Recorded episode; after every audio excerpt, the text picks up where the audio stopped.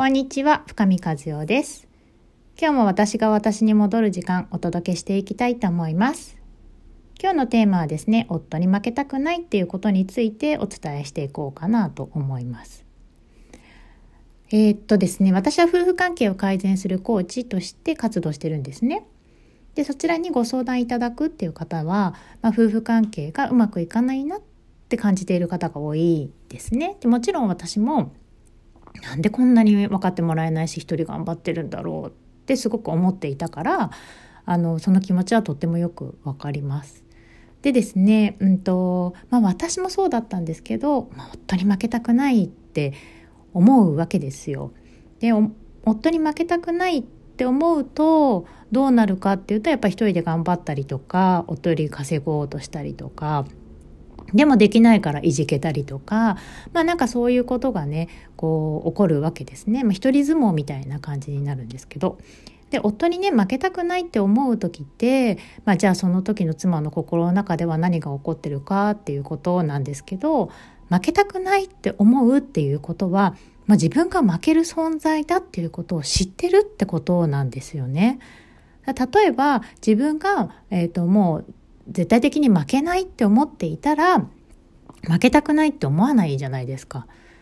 えー、例えばですね自分がねアリアリンコちゃんと,、えっと庭でよく出会うんですけど庭でアリンコちゃんと出会った時になんか勝つか負けるかとかあんま考えないですよね。で、まあ、アリにさ、私はなぜかアリによく噛まれるんですけど、まあ、噛まれてちょっと痛いなとは思うけど、まあ、その程度だろうなっていうことで、なんていうかな、それは根底にあれよりも自分の方が強いというか、まあ、別にアリがに噛まれようと自分のこう生命が脅かされるわけではないみたいなそういうところをしっかり守っているからじゃないですか。でも逆にアリに負けたくないって思うっていうことはアリアリにとってあの私にとってアリはそういうこう自分の生命を脅かしてくる存在というかもしかしたら負けちゃったら何になるか分かんないとかそういうふうに思うからこそ負けたくないっていう気持ちがまあ出てくるわけですよね。っていうことはベース負ける存在だっていうことを知っているっていうことです。でですねじゃあ具体的に考えていくと負けるって何だろうっていうことなんですね。で勝負してるわけじゃないんですよ夫婦関係っていうのは勝つか負けるかではなくて協力体制だと思うんですね一つのチームなんですよ。だチーム内で争いをしていたら、あのなんていうの？この社会全体のこう、チーム構成員の一つになるわけで、そのお互いを落とし合いしていたら、まあ、なんて言うんですかね、その社会全体もうまくいかなくなりますよね。で、スポーツでもそうですけど、チーム内で喧嘩していたら、相手チームには勝つか負けるかじゃ負けそうじゃないですか。まずチーム内しっかりしようかみたいな話になるし。そんな感じで、えっ、ー、と、夫婦って、あの、競争相手では実はないんですね。ですが、まあ、私たちの、えっ、ー、と、こう習性として、まあ、数名集まると、やっぱ競争が始まるわけですよね。2人とかお子さんいらっしゃる方はきっとわかると思うんですけど、まあ、そこで争いが起きると同じようなあの仕組みの一つではあるかなと思うんですね。でもって、えっと、なぜあの夫の方とその、えっと、戦闘態勢に入っちゃうかっていうとやっぱその下に、えっと、自分の、えー、劣等感とか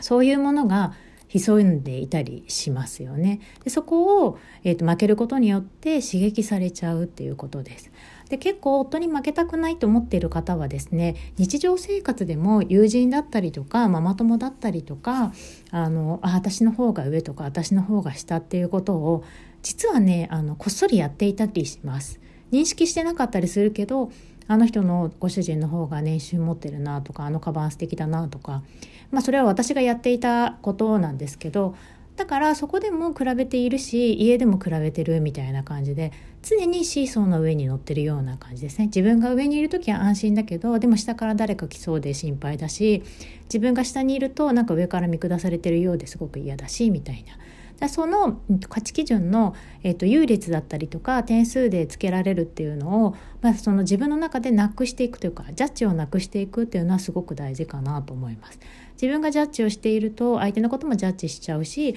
相手からもジャッジされてるような感じがしちゃうんですね相手はジャッジしてなくても。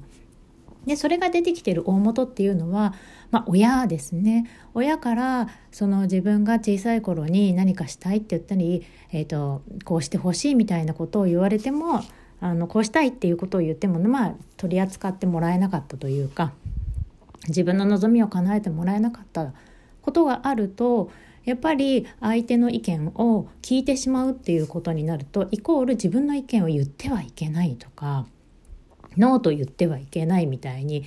あの刷り込まれている場合があります。だから私は黒だと思カラスを黒だと思っていても両親が白だと思ったら白って思わなきゃいけないみたいなそれって究極の自己否定だったりするんですよね。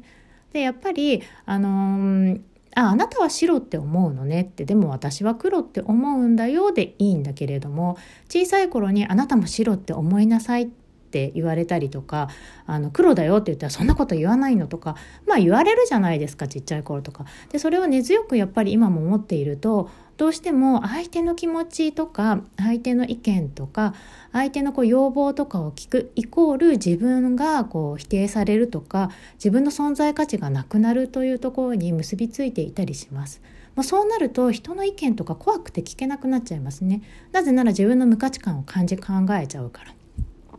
で自分の無価値観をだから、えーと、感じないように人の意見は聞かないっていうことがあったりします。そうなるとやっぱり、あのー、人の意見を聞かないって自分は自分でやっていくっていうのは素晴らしいことだし、えーと、それはある意味自分の軸があるということでいいと思うんですけど人と協力して何かを築いていくってなった時に、えー、少し自分の意見も必要ではあるけど相手の意見もえー、聞くという態度相手の意見を否定しないというかあなたの意見はそうなんだねっていうでも私の意見はこれもあるよっていうようなことのやり取りができるとすごくこう負けるとか負けないとかではなくて違いが気づいてくるかなって思います。なので相手の意見が全部こう自分を否定してるとか相手の意見が正しくて私の意見は全て間違ってるっていう正しいか間違ってるもしくはどっちかが優劣の考え方をあの持っているとやっぱ相手の意見をえーと、聞き入れるっていうことがすごく怖くなるですごくすごく怖くなっちゃうからまあ最終的には夫の意見は聞かないっていうことになっちゃう。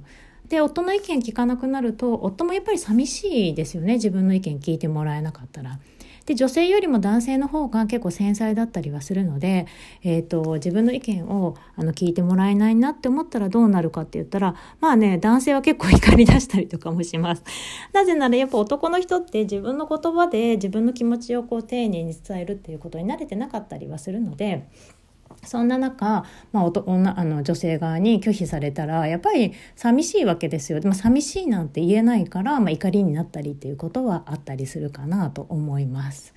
なのでまああので男性の方が怒ってきちゃうと、まあ、女性の方は萎縮しちゃって、えーと、さらに何も言えなくなるってで逆逆に頑張りをまたね続けちゃうっていうことがあると思うんですけどその悪循環になる前にあのご自身の中のその夫に負けたくないってって思うのはなぜか？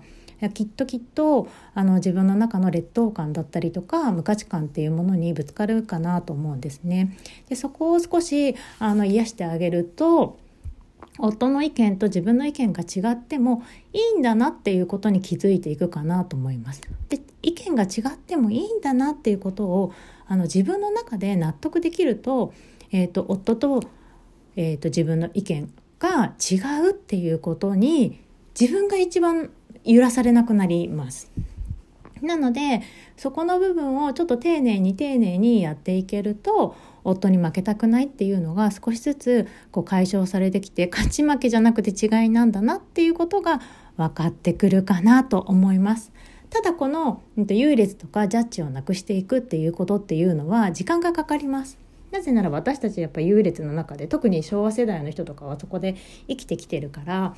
そこのあの価値観っていうのをなくしていくっていうか和らげていくっていうことは難しいというか時間はかかります。時間はかかるんだけど意識していけばそこの部分を和らいでくるので、まあ、あとはあのご自身の気づいた時に和らげていくかどうかになるかなって思います。参考になったら嬉しいです。ではではまたね。